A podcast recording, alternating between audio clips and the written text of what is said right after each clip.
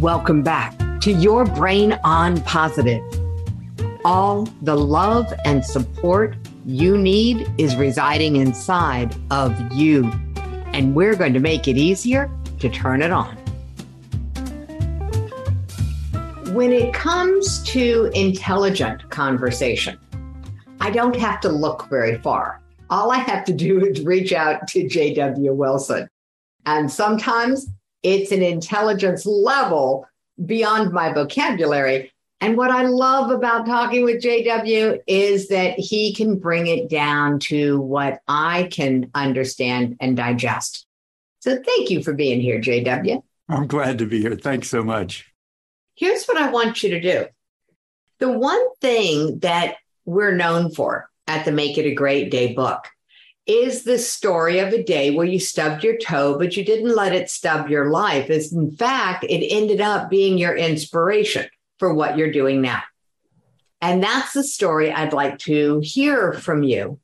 See, the challenge, JW, with you is that you don't have a memory of stubbing your toe very often, apparently. Most people can to answer the question on the journey to be who you are now, to be doing what you're doing now, to be making a difference in the world with the topic you're talking about now. What went wrong? What got bad? What got painful? You flirted with this when we talked once before. Yeah. Well, well, what happened was I'm dyslexic and I'm also ADHD. So when I went into the school system, I didn't fit. Um, and I wasn't the only one that didn't fit. All I needed to do was look around the room at 24 and recognize there were a lot of other people that didn't fit. Hold it. What did it look like, smell like, feel like? I don't want you to tell me about your worst day. I want you to take me into it as if you are reliving it. Take us to the day that you realized you didn't fit. Well, that was probably day one. Basically, um, Take, wait happened? a minute. Okay, I'll ma- I'll make it easier for you. Take us to the day that you realized you not only didn't fit, but that somehow that made you wrong, broken, or um, I, I, that's not me. I, I didn't. I didn't do that. Okay. I thought they were wrong. I didn't think I was wrong. I thought they were screwed up, not me. I recognized I didn't fit the system, and I okay. recognized it was painful, but I didn't. But I didn't. I recognized that it was painful. Would you take me to little tiny JW on the day that it was painful? Because you're very good at not making anybody wrong, but you're also not allowing us to come into the story and be on the journey with you because you went on a journey like we all do. You had some ups and downs. JW, your worst day might be the day that you didn't ask somebody out for a dance in high school or junior high school.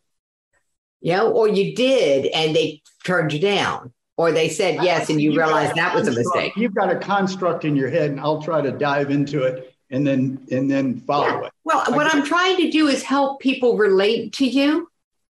So I want I'm trying to pull a story from you that other people can see themselves in with some kind of common character. And because you are not a common character, it's it's not it's something that I'm going to be playing with. And this is and actually this is going to make for a great story. Just this discussion. Yeah, I mean, yeah. Okay, so let me ask you this: Are you married? Yes. Okay, how long you been married? God, forty some years, forty five years. Kids? Yes. Cool. All right. So, on the assumption that your kids were never in trouble and never trouble, and you never had sleepless nights or um, had any of the disconnects between how you thought to parent and how your your wife thought to parent We'll just go with that assumption that your life was perfect and that your kids are perfect and you've never had any struggles. And yet you've tackled one of the biggest challenges in the world which is why are people in so much pain every day? Why are our kids taking their own lives? Yeah. Now I'm going to go where angels fear to tread. There, there's something I'm missing about you taking on this particular pain point. While it may not have been painful for you because you got that the system was wrong for you, and you were okay with that. The rest Well, of the world okay, didn't the get the memo. wrong, But, but yeah, I didn't necessarily think I was totally a mess. Yeah. I just thought I didn't fit the system. And you didn't think that meant you were a failure. No, I meant I didn't fit the system. I didn't like the system anyhow. I didn't want Wouldn't to it be nice? three hours a night memorizing all that stuff. I didn't like any of it. I didn't like sitting still for 12 hours a day or seven or whatever. So I just didn't fit the system at all. And you didn't make either one wrong. that what no at the time i was young all i was trying to do was survive and and so yeah it wasn't until much later until I really i read these books on back in the 80s uh, about accelerated learning learning on both sides of your brain mind mapping. I started to read those. And that's why i got to look back at what i went through in school why i didn't fit and why other people did in different degrees. But I found what I really found was that the struggle was that we had, we had identified a system which we think works for everybody, which indeed does not. And this is what is causing the learning failure in the world. And this is what is causing the failure in people's financial life, their emotional life, and it's what's causing failure between countries and why they want to kill each other instead of cooperate. We learned all of that in school. Now, we didn't learn to kill each other necessarily in school, but we learned how not to cooperate because the A students don't mess with the D students. And so, what we've done is we've created a world from the education system that forces us to see ourselves as separate and that we need the system itself in order to become educated, which none of those are true. Say at that list. Say that list again for me. So basically, we've done a couple of things. We've looked at the education system as the only way to succeed. And we treat everybody, if they don't do well in the education system, they're not going to do well in life. But you look at the research, it's not true at all. A lot of the people that didn't do well in the education system are kicking butt in corporations and medicine and research and all sorts of areas. It just means their brain didn't fit the system. So what we've done is we've, we've given power over to a system which is broken and doesn't give us what we need. We, what we need is to be feel fulfilled, peaceful, and joyful inside. Instead, we come out of the education system stressed, fearful, and not sure what we're going to do with the rest of our life. All right, take me back to JW. Surviving. JW, aren't you? Yeah, yeah, yeah. Take me back. Take me back to you surviving through high school, surviving through elementary school, junior high, high school. You know you don't fit the system. You make it out alive. That in and of itself What is very inspiring.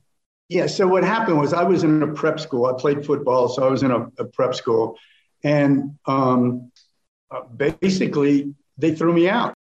How you old know, were you? I was about 14, 13, I think. And um, they said, I'll never forget. I went to the headmaster and he said, Son, you either ship up or shape out. And I was gone.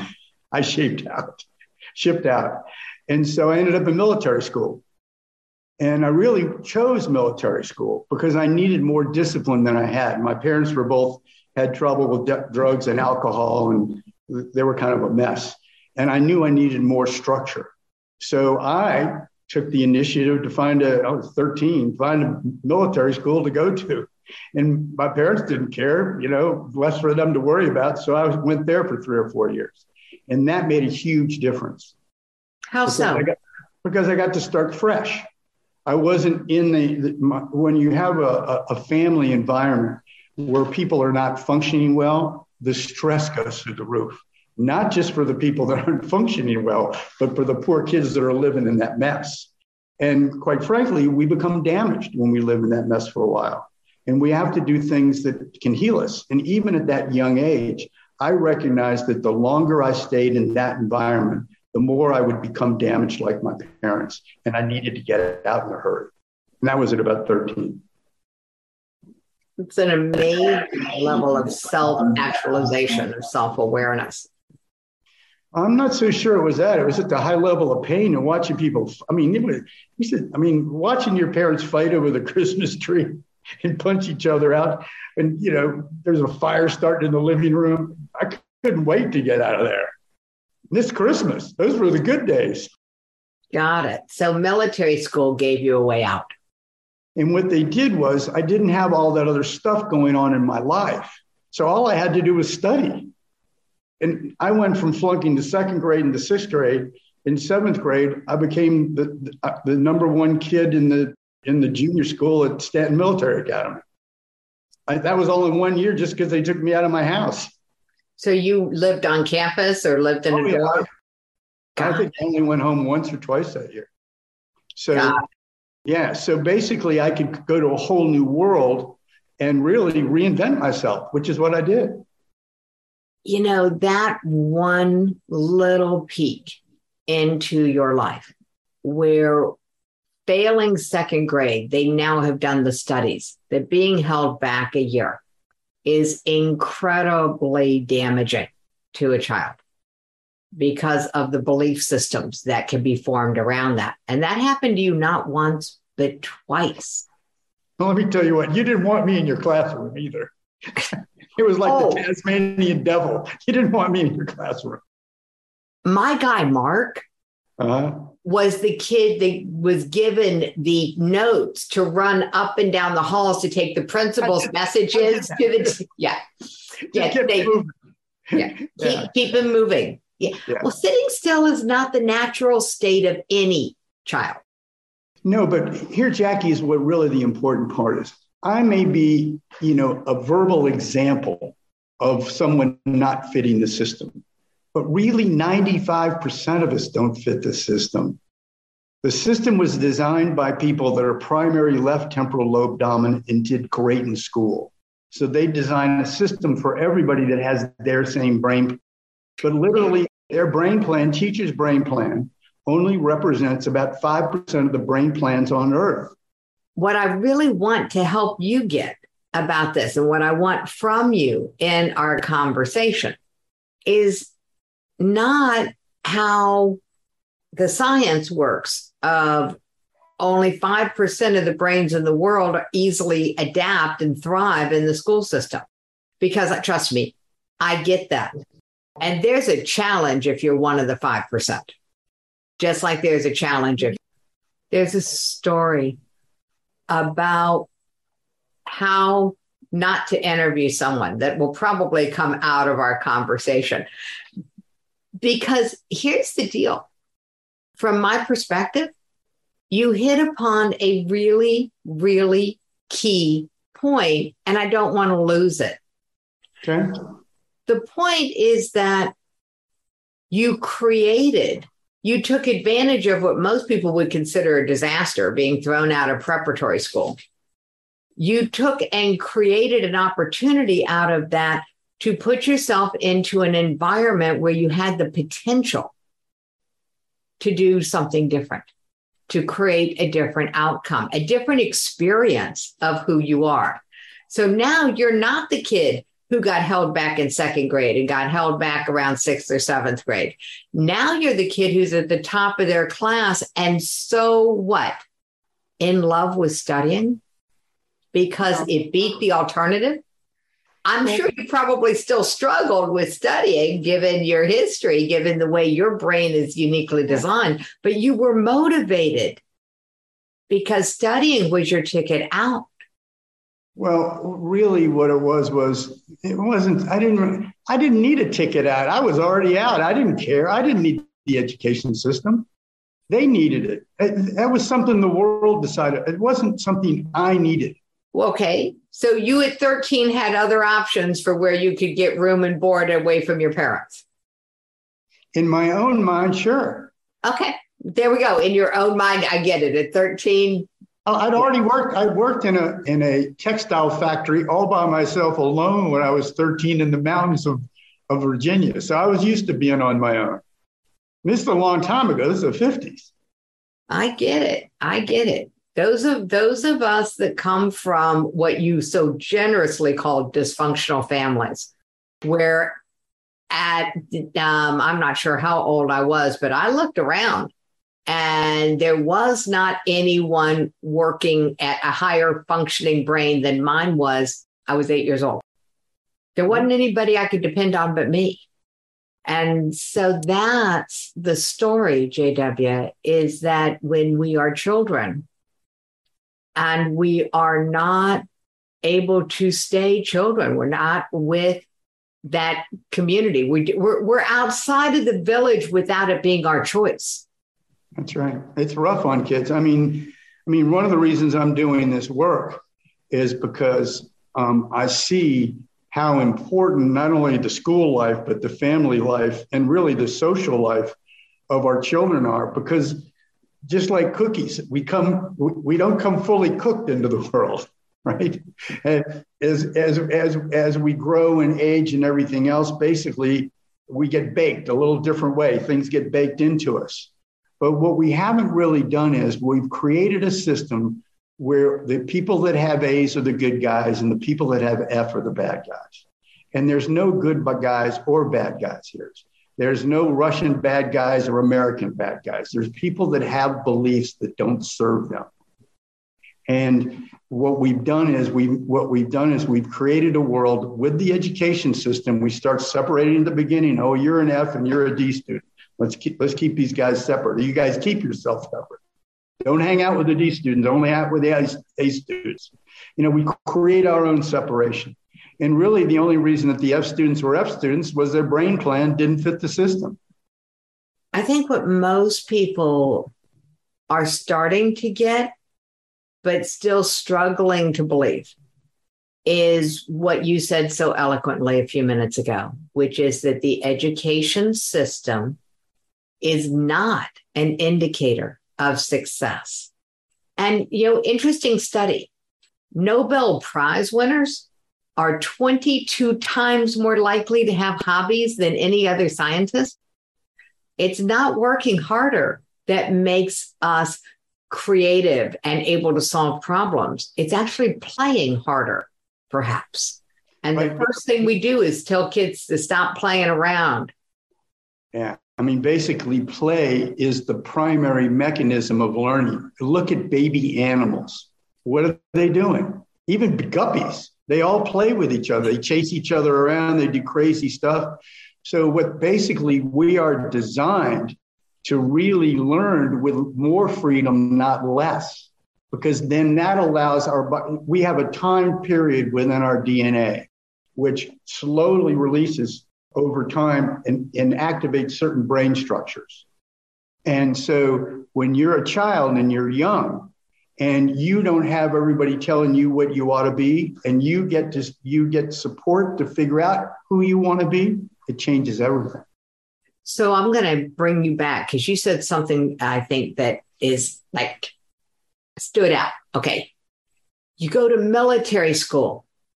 When you aged out, when you graduated, when you left that very specific environment, did you go into the military? No, I don't want to go into the military. what? I would have been shocked if you had, but you know. Well, but here's the reason why, though. I would have gone into the military. When I left college, Vietnam was finishing. And back then they had a draft. And my draft number just happened to be 360, which means they're never taking me. So I decided to finish college and then I was going to go to Vietnam. But when I decided to go to Vietnam, because a lot of my friends did, and so I was going to join the army and go to Vietnam. But what happened was the war was over. The war was winding down and people were coming back. So I joined the Peace Corps. I said, I'll do the opposite. so I ended up going to Africa and learning a couple of languages and African dialect and got to be an athletic director for a company, country. It was great. This is at 24 years old. I would have never gotten that chance anywhere else. The power of freedom because that was what was key for me. You were talking about being in this very structured military academy, dormitory environment. And then you were talking about the key to learning being freedom. And I'm like, I need a bridge. I got to get from where you were, that highly structured environment that gave you freedom from the turmoil of your home. It's freedom from what is what it yeah. Is. It may not look free to somebody else going to military school, but it looked pretty free to me. I think that that's really the biggest aha is that every single value, every single meaning that someone could assign to their life is 100% subjective. It has an individual definition.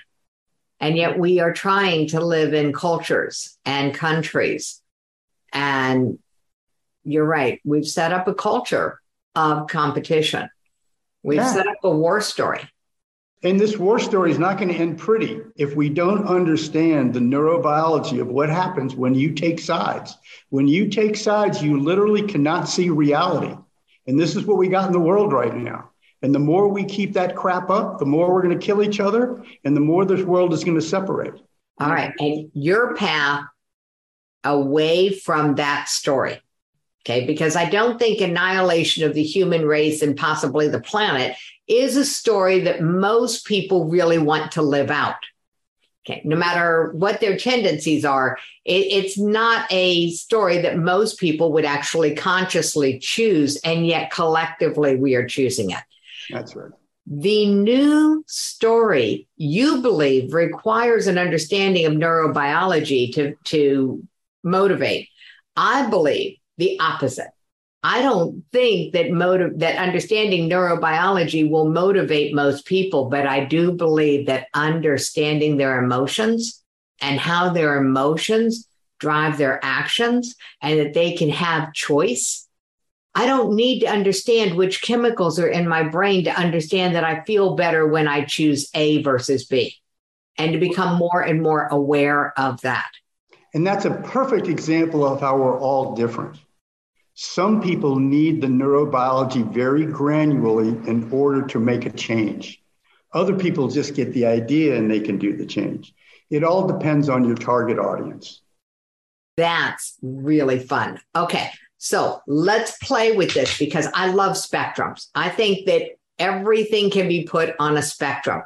And mm-hmm. what you just described was a great spectrum. One is grasping the concept of, hey, where we're headed, I don't want to go. How do I change? And for me, it's understanding what leads to action, which is emotions drive actions and actions drive results. So that was the only concept I needed to get. For you, it's much more concrete. It's the, these are the chemicals that create the emotion. So you go one step further into the biology or maybe also, also uh-huh. if you're not controlling those neurochemicals you're trapped in your reactive space.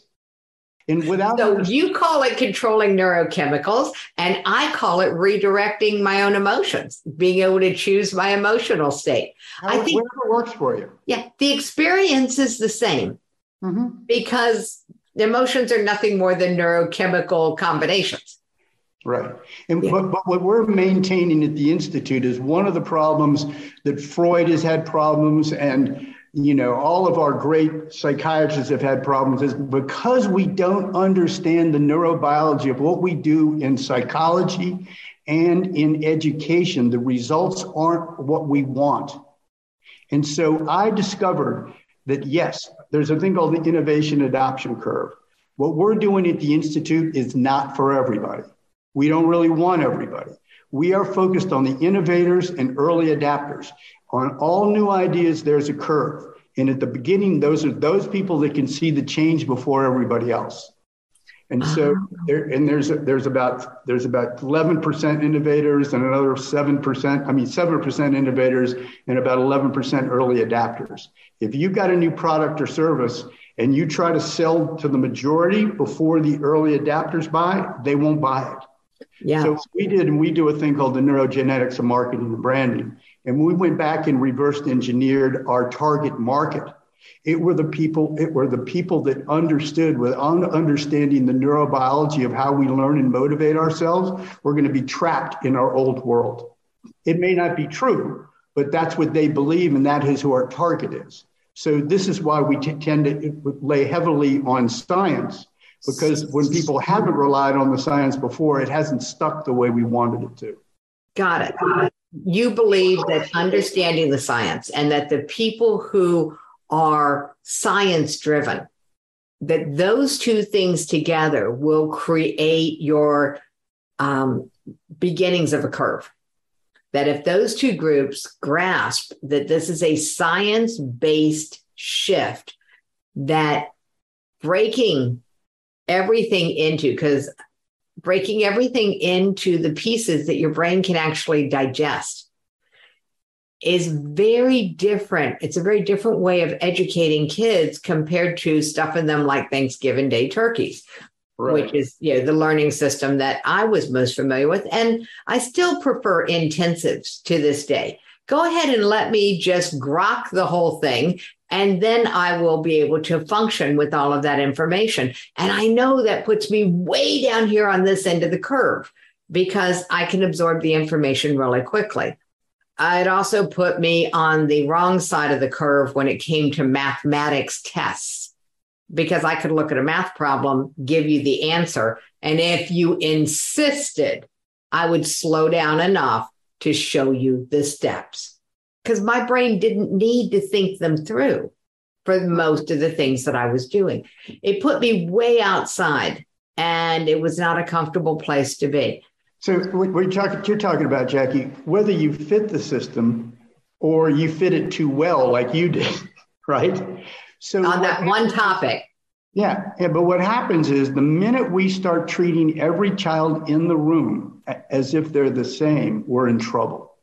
We're in trouble right from the. There are no two neurons in any two of the, of the 7.5 billion brains on the face of the earth. There's no two neurons in any of those 7.5 billion brains that are hooked up exactly the same way. There's not two. Wow. We all think and act differently because we need to.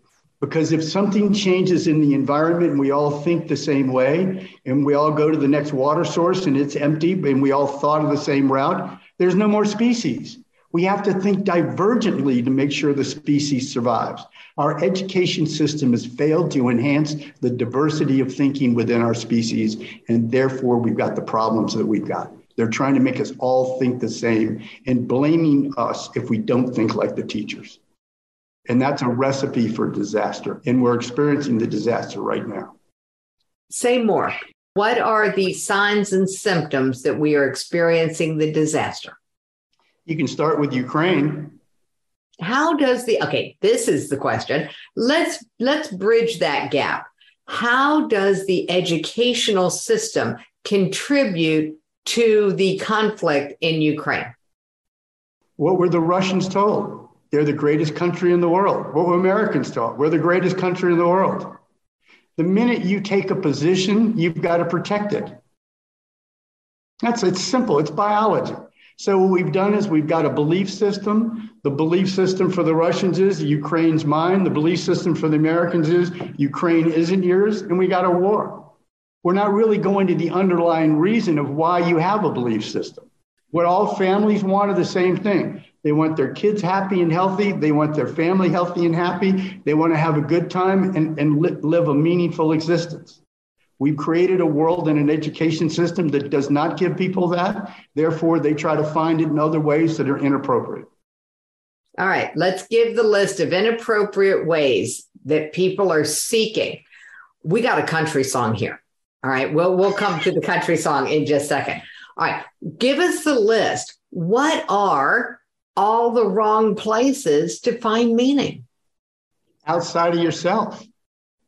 All right, so anything outside of my own skin. Now you're you're being you're doing a Jackie. You're giving me the answer, and now I'm going to make you go back and work the steps. What are some of the things outside of myself that you have observed people going to that are not creating the outcomes they want? You know the happiest people with what they have? You know who they are? Tell me. They were happy before they got it. There we go. So happy happiness, we've got this. So here's this gets a little, you know, you get a little wobbly when I go into the science, but the lower part of your brain is your ego. It's your, it's Okay, your- pause. Pause. It's not that I get wobbly when you go into the science. It's that I cannot relate and my audience does not necessarily relate when what I asked you for is what could I see in my kid that would tell me that they were looking outside of themselves? I need what I could see as an observer.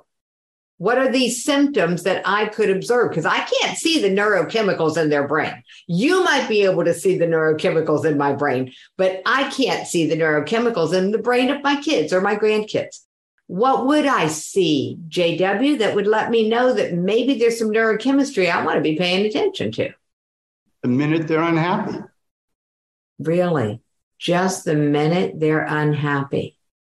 Yeah, when they're sad, unhappy, stressed, anything that the amygdala is, is, is, is stimulating your stress hormones or your neurochemicals to make you feel bad. And what we're doing is we're taking a lot of children that don't fit the system, and what we're doing is we're producing high stress hormone levels. Okay, hold it. We're taking a lot of children, period, and doing this. It's got nothing to do with the system at this point because our current day and age, even the kids who, quote, would normally have thrived in the system are dealing with high levels of stress. They're Oh, yeah. dealing with unhappiness. The ones who have the most markers of success based on what society thinks are markers of success are among some of the highest suicide attempt groups in our country. Yeah, they're the most, a lot of times they're the most unhappy because what they did was a perfect example. Part of one of the problems of suicide is I'm not worthless and I'm worthless. And part of that is because I'm not doing X or I need to be more or whatever it is, right? I'm not what I, I should kill myself. So you know that world better than I do. But what, what we've done is we've created an environment where people are striving to be things that they think will make them happy that won't. JW, you've got a bigger ball here. What we have is a world that birds of a feather flock together and misery loves company and the true isms of our culture are leading us to create the cult of the unhappy. It used to be that being busy was like a sign of success when really it's a sign of being stressed. Because when we're not stressed, we're not busy, we're productive. We may be doing a lot of things, but we don't have the sense of busyness or hurry Right. that we get when we're stressed. So there's a bigger, even picture here. I'm going to shift an assumption. What if no one's brain fits the system? And it's Nobody's time for the system to. the system. Thank you. Because every time you said somebody, the problem is that their brains don't fit the system, it makes it sound like some people fit in and some Well, people do don't. fit. Everybody fits better. You know, think In one it. area or another. Yeah, the, the reason your house doesn't look like your neighbor's house is because your brain is different. You know, the reason, you know, the way you cook is different than your neighbor is because your brain is different. We do everything different. What we got is an education system that thinks we're all the same, when in reality, all we got to do is look out the window and see we're all different. whether it's the education system in school or it's the education system of any organization.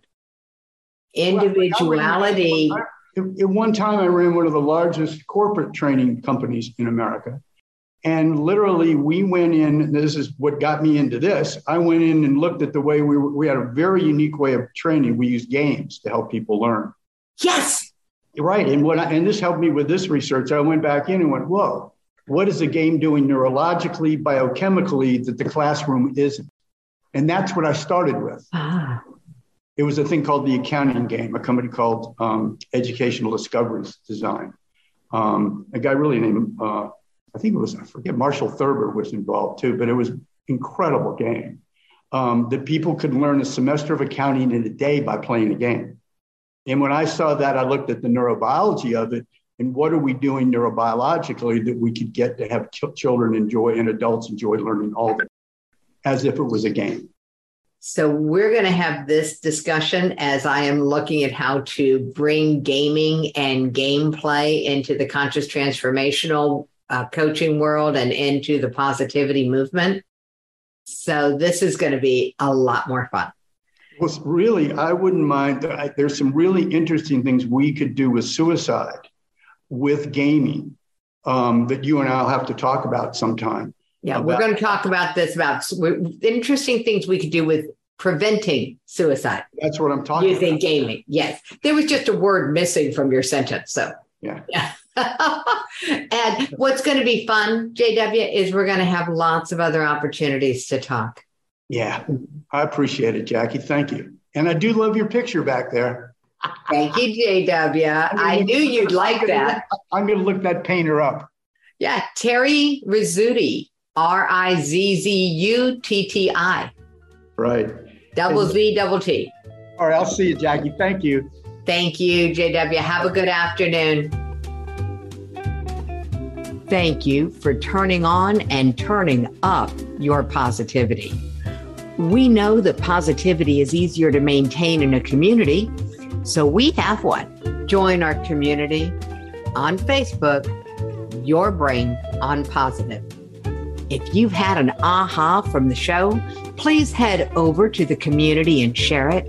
We love to celebrate wins.